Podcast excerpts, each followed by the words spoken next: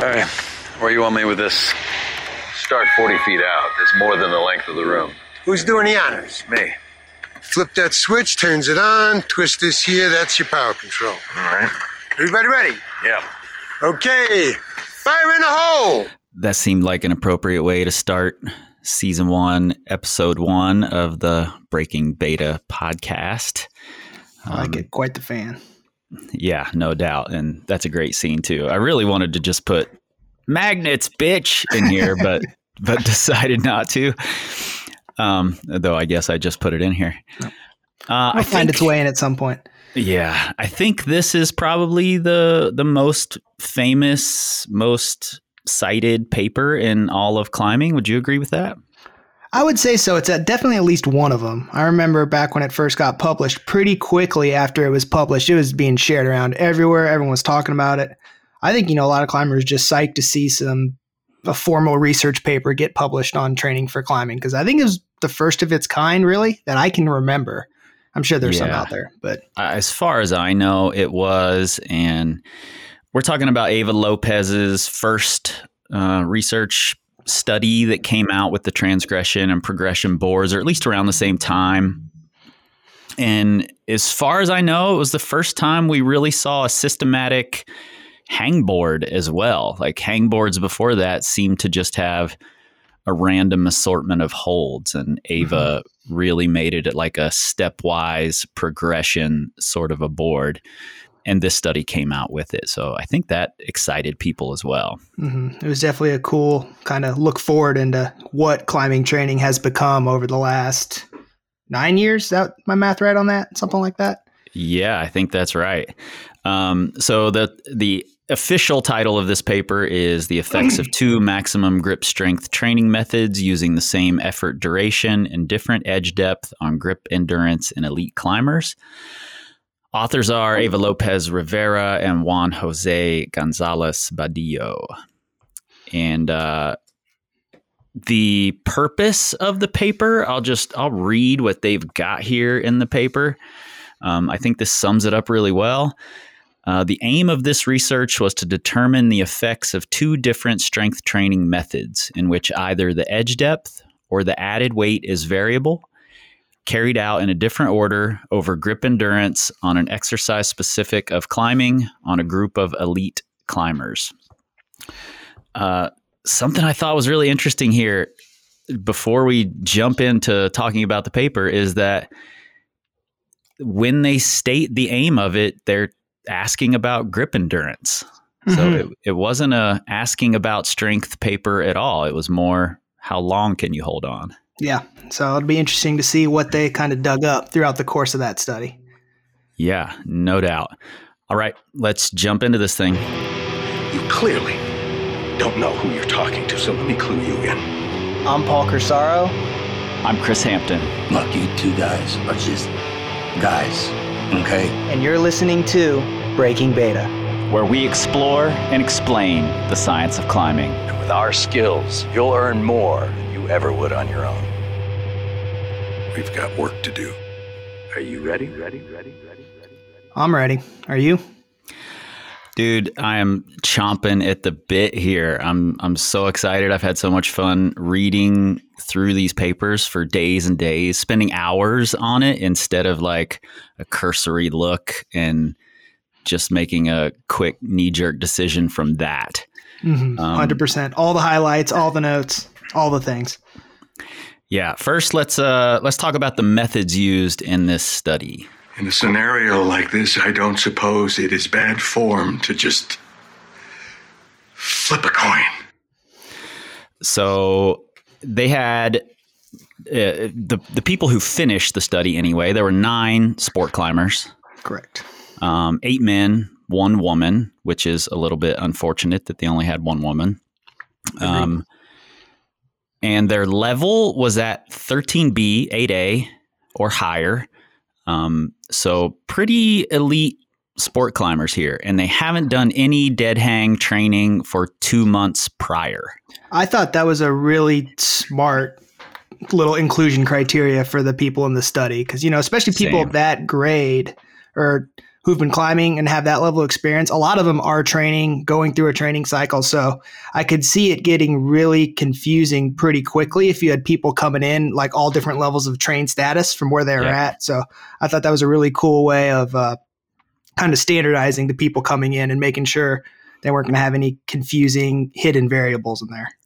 Yeah, I agree, and it it sort of seems like if you took just beginner climbers, um, a you're going to see some wild gains regardless. Almost anything helps, you know. So having more experienced climbers makes it so you can at least guess that you're dialing down what it is that's that's showing gains or not, you know. So I thought that was smart. and not just climbing, you know, 13B around, but they had been, everyone had been climbing for at least five years too. So that was another kind of control that was I thought was great. Mm-hmm. Kind of along that same line. I, I wonder if today it would be harder to find a group of 13B or stronger climbers who hadn't done any dead hang training for two months prior. That's a really good question. Um, I'm sure there'd be some, but it'd probably be pretty tough, especially with how you know well incorporated hangboarding is into Yeah. the idea of training for climbing. It's almost a part with everything. Yeah, totally. Um, the researchers created a device uh, to measure, and it, was- it's essentially at the time it was kind of a new thing, but it's essentially an adjustable wooden edge. Um, and we we see quite a few of these today, but but they did make it so all the edges you're hanging on the same edge. It's just different depths, um, which I think is pretty smart as well. Pretty uh, simple yet super effective design. Just two wood blocks, and then a little screw you could turn to just dial in the edge depth. So Mhm. simple but effective. I like that. Yep, and they they did initial tests to see their strength, their endurance, um, and then they split them into two groups. Um, and the two groups, the way they trained was, and maybe we should explain this a little bit before we jump into any more of the study. Group A went from minimum edge depth training to maximum added weight, and Group B went from maximum added weight to minimum edge depth. And I will probably just call those maximum weight or minimum edge or mall or med as we go through this. So just just so people know what we're talking about here. And minimum edge depth essentially was what's the smallest edge you can hang on for the given amount of time.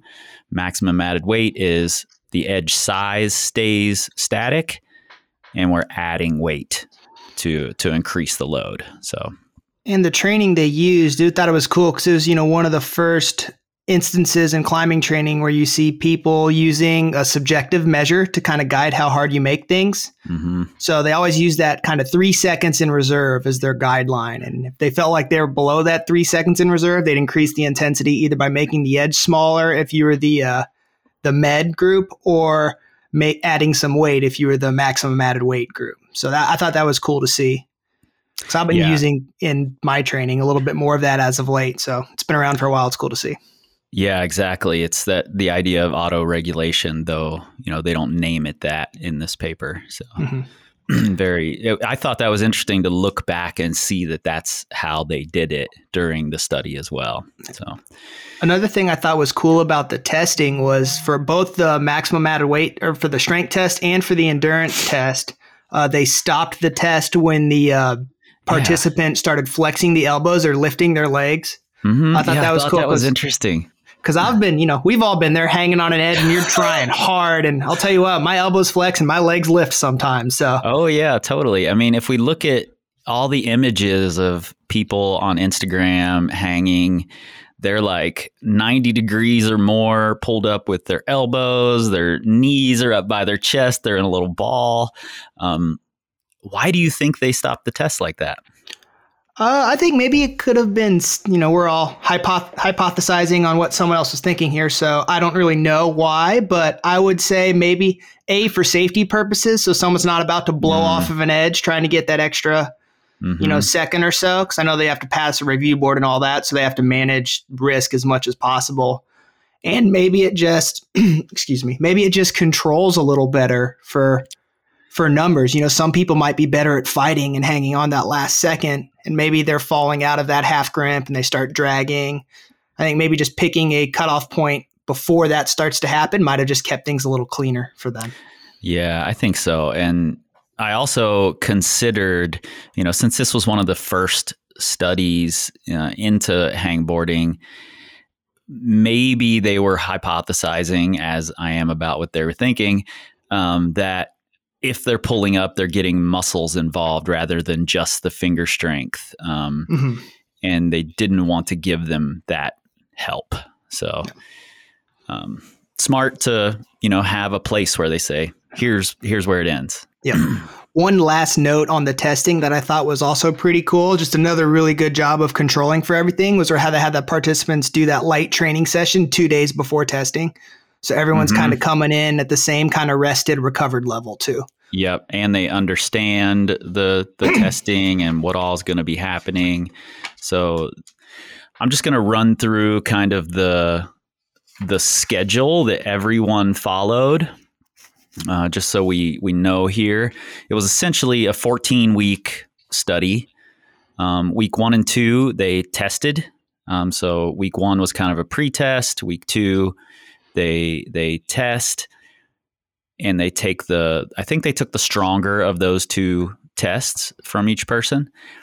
And then weeks 1 through 4 they started with just 3 hangs of 10 seconds and 3 minutes in between each hang and they did that twice a week. Um, they moved to 4 in week 2, 5 in week 3 and week 4. Mhm. So not a whole lot of hanging, um, but really intense hanging with long rests in between. Yeah. And and remember, there were two groups: one that started with minimum edge depth, one was started with maximum added weight. And then week five, they did another test. Week six through nine, they flipped. So the maximum added weight group was using minimum edge. The minimum edge group started using maximum added weight. Week 10, they tested again. And week 11, they started resting from the hangboard training. And then they tested again week 12 and week 14. So everybody kind of went through the same cycle. Mhm. Yeah, I thought it was well designed too, because you know, it had multiple tests throughout the whole the whole cycle. So it wasn't just one test in the beginning and one test 14 weeks later. So you get kind of a cool window into maybe some of the processes that are happening throughout the whole program. hmm One thing I was a little confused about, and not necessarily confused, but I wish this had been controlled more, though I understand why it couldn't be. Um, they note in the study that the participants also trained six days a week, two to four hours a day, consisting of boulder endurance and or power endurance training with sets of 3 to 90 moves at 70 to 100% of maximum sport level. So they were all doing training that Eva had devised. But when I read this, I was like, well, that can encompass my entire climbing career. Sets of 3 to 90 moves at 70 to 100% of maximum sport level. That's everything I've ever rock climbed. Right. Yeah. A little bit of variability maybe there. Um, I think it did have a good element of that, and that still Eva was overseeing all of that. So it wasn't like, Yeah. all right, here's Yeah. rough guidelines, go do your own thing. So I think that might have helped a little bit with controlling some of the the variability that might have been happening outside of the uh, hangboard training. Yeah, I think so. the The issue I had is that everybody kind of comes in at a different level there. So, you know, the endurance training for one person might be affecting someone differently than the other person and making them more fatigued or whatever. You know, I we don't know how Eva controlled it, and that's that's the only thing in the methods that kind of raised my eyebrows a little bit.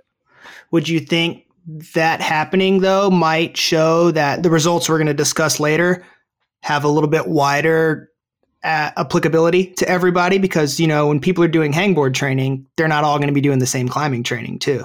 Mm. So that Yeah. might reflect just a little bit of effect on people who are doing different things. So yeah more more real world application Mhm. instead of instead of the super like um stringent, if dry. you're getting a hangboard, you have to do this climbing program. No. right. Yeah, yeah. Good point. Good point.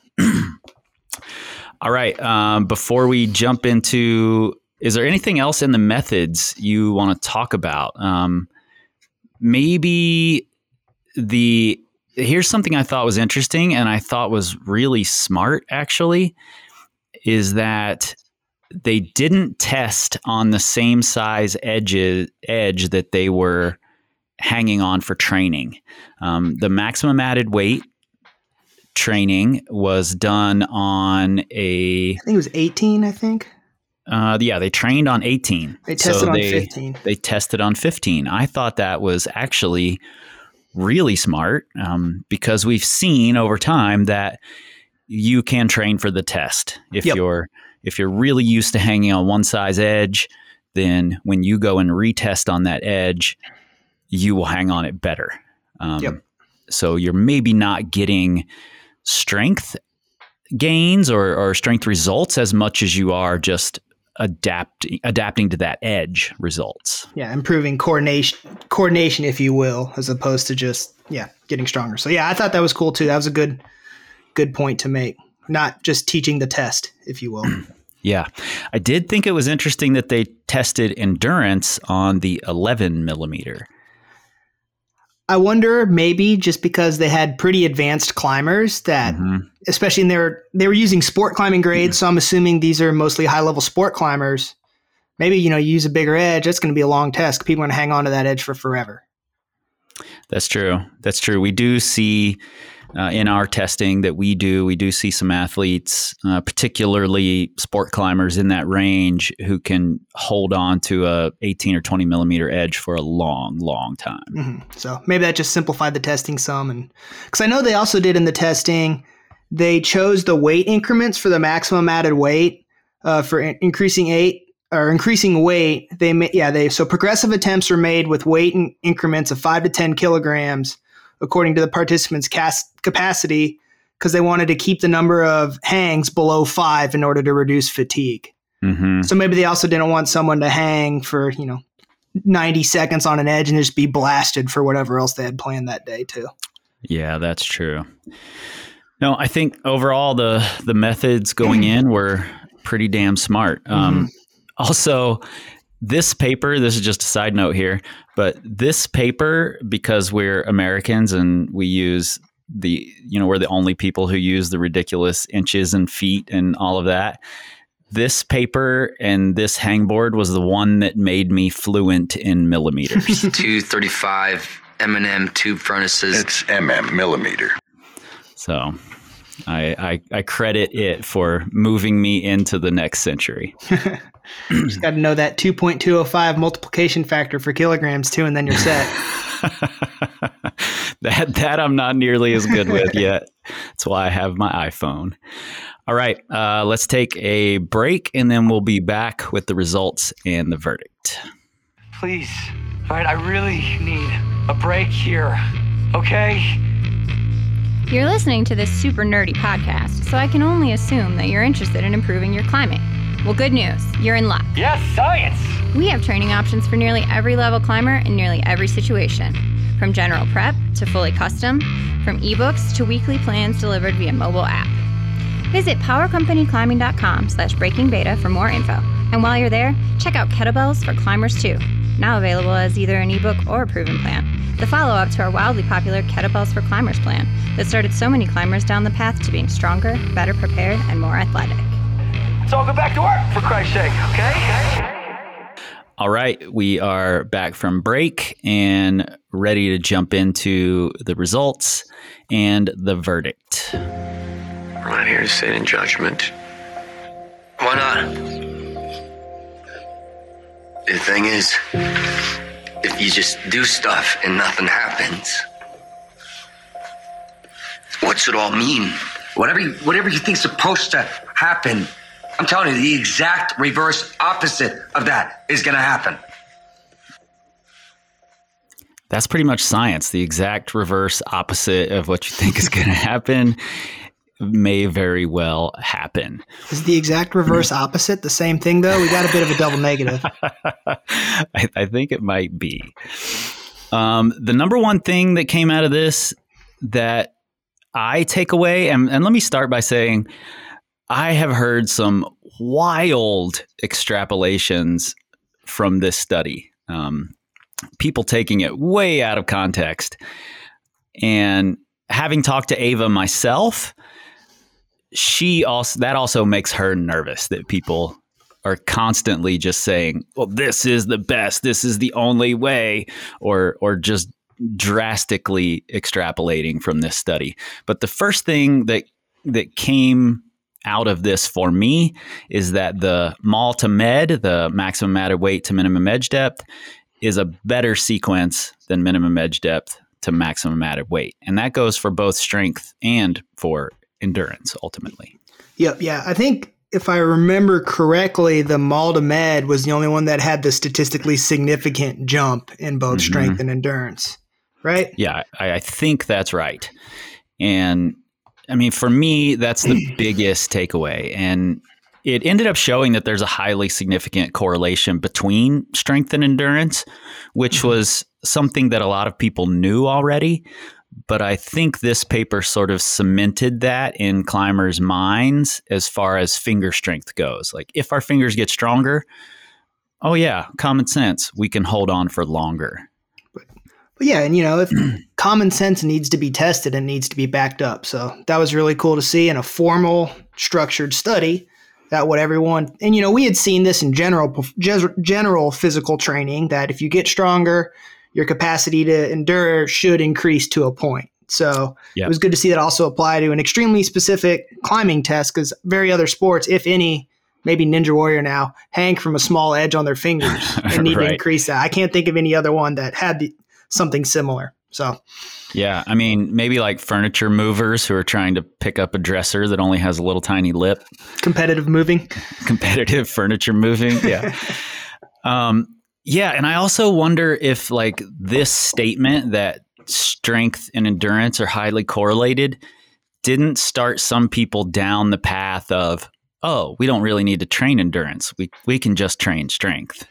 You, are talking to me. I think. I think I tried to do this for a while. then I tried to sport climb. I was like, yeah, it's not going to work. yeah, I, I I think it's a you could get the wrong idea from that. Mm-hmm. Yeah. But I think you know everything was put together really well. Um, I think another important part of the results is when they did look for significant differences between the groups before everything started. There was no significant differences there, so everyone started from mm-hmm. a pretty even playing field. One testing group wasn't significantly higher than the other or starting out with a lead per se. So things are organized really well, and I think that gives some credence to the results that came out of this. I think it's a pretty meaningful result that can be used.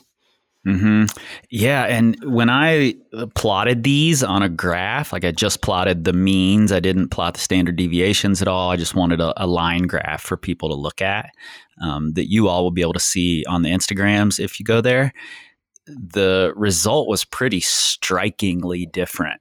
Um, it's one thing to read all the numbers and you know look at this paper.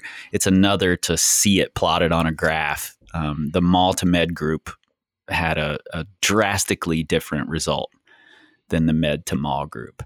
Um, another thing I thought was super interesting was that the Mall to Med group, after a couple weeks of rest at the end of the training, they saw a strength increase mm-hmm. um, due to that rest, which you know we know as supercompensation. The med to mall group, however, did not, and you know that could be from the fatigue of hanging on the small edges. Who knows? But I do think that's super super interesting. It'd be interesting to consider how the Mall to Med group addressed more nervous system elements of changes mm-hmm. uh, in the beginning, and those seem to be sometimes a bit more reactive to changes in training load compared to the med group, which maybe got more into more connective tissue, maybe less of an input into the nervous system, mm, which might have led to the differences there. I'm just kind of spitballing here, but that could be interesting to explore. yeah, I, you know, I think I think that's an interesting thing to point out that like spitballing these things is a really important part of it. It's when we spitball something and then we spit it out as fact that it becomes this wild extrapolation that that we hear people constantly doing. Look it up, it's science. So, not a big fan of that. Like, let's just spit out all of these ideas as fact. Um, Another thing I thought was interesting. Um, so, when they look for the correlations between the tests, the results of the tests, it says it's nearly significant until they control for body weight. So, mm. I thought that was interesting how they controlled for body weight and things became significant. And to make a wild extra- extrapolation, a boulder or a root doesn't control for body weight. Totally. So I wonder why it wasn't really significant until you controlled for body weight and that made it significant. Was that just a statistical element or could there be some truth in there that could be, could be unpacked with further studies? Yeah, good question. I mean, certainly talking about weight is kind of a, a trigger for a lot of people right now, but climbing is a strength to weight ratio sport, no matter how you look at it. The important thing, I think, is just to remember that there's the strength part of that ratio. Um, you don't always just have to control the weight. You can also control your strength. Um, but I, I, I do think that's really interesting. And there's also the idea that this was a really small group. Yes, I think um, they mentioned that like four times in this paper. Like, hey, like, like you said, yeah. don't swing for the fences right away. This is a very small, uh, very small sample size. That's how we can make the study better. Maybe in the future, is have more people in the study and get a better yep uh, result. Yeah, they're really aware of it, and they point out that it might just be that we have so few people, and that's why our statistics are are showing up the way they are. And if we had more people, we'd have a better idea statistically what all of these things mean. I think um, I, you touched on that earlier when, we were, when you said you were talking to Eva about this study, how she was like, this doesn't say this is always the best method. It's for these people, for this study, this showed right. to be the better group. I think she was touching on that. Like this is a yeah small sample size, so this is a very specific example of one comparison between two methods. Mm-hmm. Yeah, if you haven't heard that episode, it's on the Power Company podcast, episode 118. Um, one of the like near and dear to my heart episodes on there because Eva was really reticent at first. She was like, "My English isn't going to be good enough," and I'm like, "Yes, it is. We're fine. Let's let's just try it, you know. And if we don't want to put it out, we don't have to." But it was so much fun, and and I really loved talking to her and hearing how how common sense and down to earth she was about her own science rather than being like oh yeah i just you know made all these discoveries and here's what this means. And we were in a big group of people. She was giving a presentation uh, the day before and everybody was like well which do you think is better to do this or to do this? You know and she's like i don't know. There, there, there is no better necessarily, you know, and everybody else wanted her to just have all the answers, but she was totally okay being like, my study says this, and that's not all the answers. When it comes down to it, n equals one all the time. That's why you know when you're working right. with an individual athlete, you've got these checks in where every couple weeks you'll pick a measure and maybe recheck it and just make sure things are going the way you want to go. Mm-hmm. So everything's totally. always an experiment. Um, I was surprised at the amount of detraining mm-hmm. in in the study. Um, so the the last four weeks they were just resting, and I think it was the last four weeks mm-hmm. they were just resting, and then they tested twice during that time, and the detraining began pretty fast. Um, maybe this is just my hypothesis that shows the amount of training for the test that ends up involved in hangboarding. Mm-hmm. I think it also shows, you know, if you do a hangboarding cycle and then you expect to just immediately go out and crush rock climbing and it doesn't happen, maybe there's something else involved too. There's skill, there's technique, there's taking that force that you need to apply into climbing outside mm-hmm. of just mm-hmm. hanging on an edge because you are getting stronger specifically there. Totally. And if you're an elite climber, you know, your levels might drop back to your base level, whatever that was, fairly quickly. Um, so, I mean, so the detraining, if you look at the just the averages on the table, like they almost got worse than the got- first test. Yeah, yeah. which is really final, interesting. The final result across the board was lower than the initial result, which. I mean, if you were to just look at those numbers, uh, this was their at starting test, this was the finishing test, and the numbers got worse. Your response should be, "I I am never going to hangboard." It makes you worse. yeah, We flipped a coin. Okay? Totally. I I am not interested in getting worse by hangboarding. In fact, if I cut it out and stay better, good. Yeah, that, that is interesting. I am curious. I would be curious to see, and I'm sure we'll look at more uh, further studies that maybe expand on this concept because that is definitely something that makes you go hmm a little bit. Yeah, I I do know in the study they mentioned that the climbers were still doing their climbing training during those rest weeks from hangboarding. And that's quite a long period, Mhm. um, 14 weeks. So it's entirely possible that they were just getting fatigued from all of the training at that point. Especially if they're Um, doing 90 moves at 100% of their max. I'm not sure I've done 90 moves in my entire climbing career at 100% of my max. And I'm not talking about in a row, I'm talking about ever.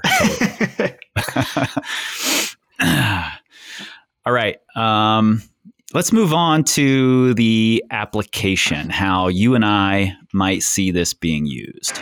I got all these little pieces, like uh, they're all part of the story, right? But they don't mean much on their own. But when you start telling me what you know, we start filling in the gaps. I'll have them in lockup before the sun goes down. It's obvious to me, number one, that you want to be hanging with weight. Um, Yes. If you're going to hang on small edges, if that's a thing you think you need, great. Do it after you've been hanging with weight. That's the number one obvious takeaway. I think, you know, another thing I took away from it too is this could be a really good minimal effective dose type program for hangboarding. Like it's not a lot of hangs. You can get done with it pretty quickly.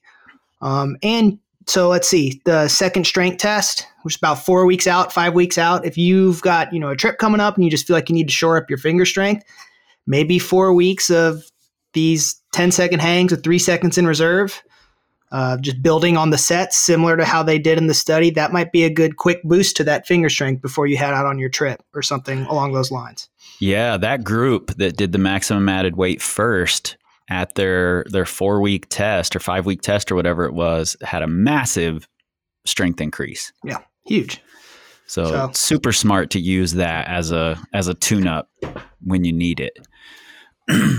Um, full disclosure other- so i haven't hung hung in two years probably and i just started hangboarding again and i'm actually doing this plan because it's simple it's low volume and it fits with all my other stuff i'm doing and it doesn't take a whole lot of time so rereading this paper kind of got me thinking about it again i'm gonna i think it's useful for someone in my situation so i think Totally. it's, it's a good plan Yes, science.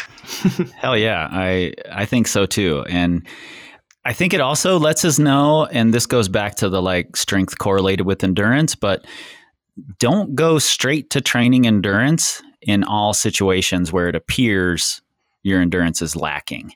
Um, I think that's a an important question to be asking, and I can look back at this study and say, well, maybe it's the strength that we need to increase to increase their endurance. And I, I think there are some markers that you should look at.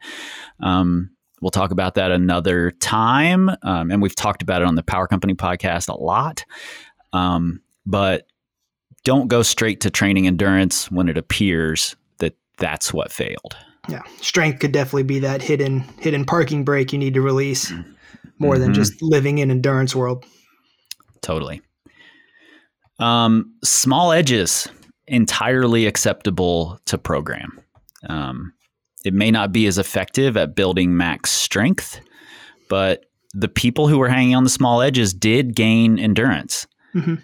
Um, it, particularly on a relatively small edge on that 11 millimeter that they were testing on. Um, so I think this this makes the statement, yeah, you can totally program with small edges.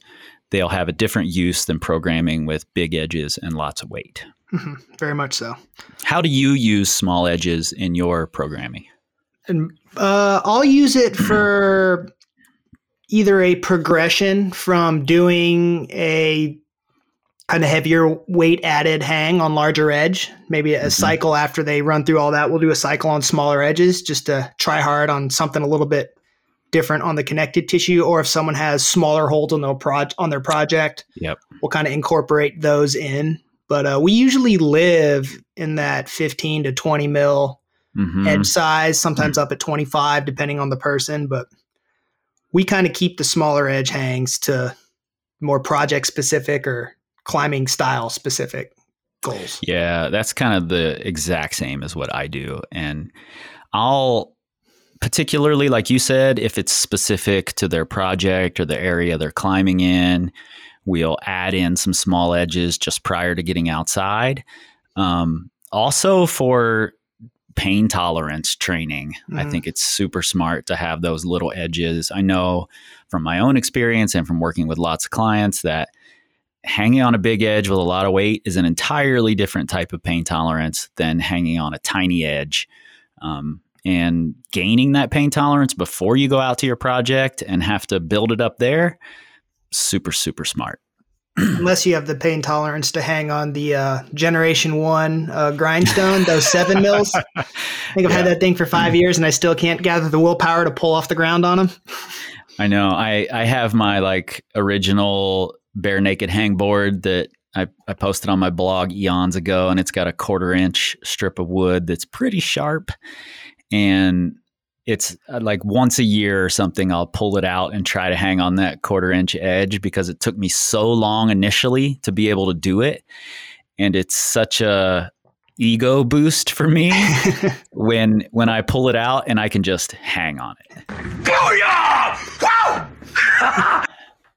So i that's definitely a, a good measurement for me. Um, there is a phrase in the paper that I just fucking love the way they wrote it. Um, it reads also, it is probably not convenient to quit maximum strength training with weight for more than two weeks. I'm like, yeah, definitely. Always I think that's something stronger. we've, yeah, we we've preached that a lot. Um, other other trainers preach that. Uh, Steve does, Natasha does. Um, and I, I, do think it's easy to take it overboard sometimes. You know, it, it's not the end all be all, but it is important to keep in the program, to keep loading heavy on your fingers. I think you know you see that on climbing trips, right? You're on a long climbing trip and you stop mm-hmm. specific mm-hmm. training. You just don't have the materials to train with you. Like you usually come out of that climbing trip generally a little weaker. Like you're maybe better at rock climbing, but yeah, you feel weaker. And I've had myself, I've had other people I work with mention that, like, okay, you know, I went on a three month long road trip, and at the end, you know, I was just kind of weak. Mm-hmm. I think that's a real world picture of that statement. Yeah, and I think you know that I like that you just brought that up because when you're a relative beginner or when you're you know for some people climbing even at the mid 512 level um, or like v5 level um, you can still get stronger fingers from climbing. Um, it, it certainly can still happen. Doesn't mean just by climbing you're going to get stronger fingers. But remember, the people in this study were climbing at a pretty high level. So it's unlikely that their fingers are just going to continue getting stronger, at least efficiently, just through climbing. Mm-hmm. Yeah, I think that's a good point to make. Yeah. And last but not least for me on the subject of application is man I, I, said this before Eva and i talked about it a lot. Um, we named that episode the best hangboard protocol because we were joking a lot that people kept saying this is the best protocol. This is the only one backed by science. And Eva didn't test every protocol here. That's not what this study says is we looked at every hangboarding protocol and this is the one. This is just comparing two different protocols.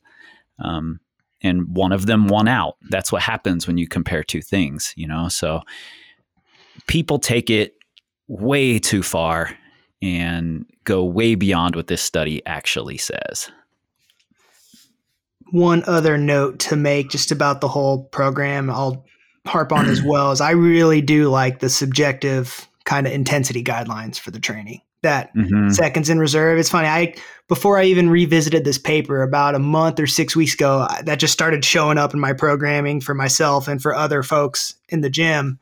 And it's funny to go back and you know, you always think you're stumbling across this new direction, but it's probably already been done before.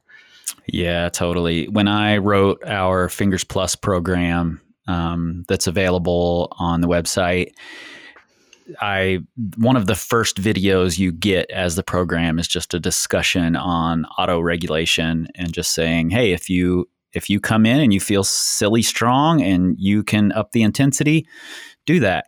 If you aren't able to complete something or you feel like you're not going to be able to complete it, drop the intensity a little bit. And then, you know, two reps later, if you're feeling like, oh, I was wrong, then raise the intensity back up. Just keep keep adjusting and make it challenging for yourself at the appropriate level. That's really all it means. 100%. All right. Uh, anything else on this paper? No, I think we've covered it. It's a great paper. You know, I think it's very solid all the way through. Like it's Same. there's a reason it was shared around and everyone was psyched about it because it's it's great. Yeah, I think it's it's a pretty simple result, um, but a needed result, especially for the time when it came out. Um, felt groundbreaking. Looking back on it, it still feels really, really relevant, um, especially for the folks who all of their training is hangboarding now. Um, we can look at this and say, oh, we can make gains with just a handful of hangs over a week. Mhm. Um, Very so, much so. all right. Uh, you can find both Paul and I all over the internet by following the links in your show notes. And you can find Paul at his gym, Crux Conditioning in Chattanooga, Tennessee. If you have questions, comments, or papers you'd like for us to take a look at, hit us up at community.powercompanyclimbing.com. You can also find that link right there in your show notes.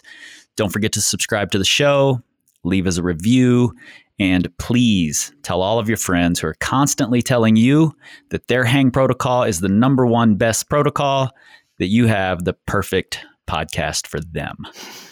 All right, we'll see you next week when we discuss finger pulp and whether or not you were born to be good at crimping. See y'all then. It's done! You keep saying that, and it's bullshit every time! Always! You know what? I'm done! Okay? You and I, we're done. Breaking Beta is brought to you by Power Company Climbing and Crux Conditioning and is a proud member of the Plugtone Audio Collective. For transcripts, citations, and more, visit powercompanyclimbing.com slash breaking beta. Let's not get lost in the who, what, and whens. The point is, we did our due diligence. Our music, including our theme song Tumbleweed, is from legendary South Dakota band Rifflord. This is it. This is how it ends.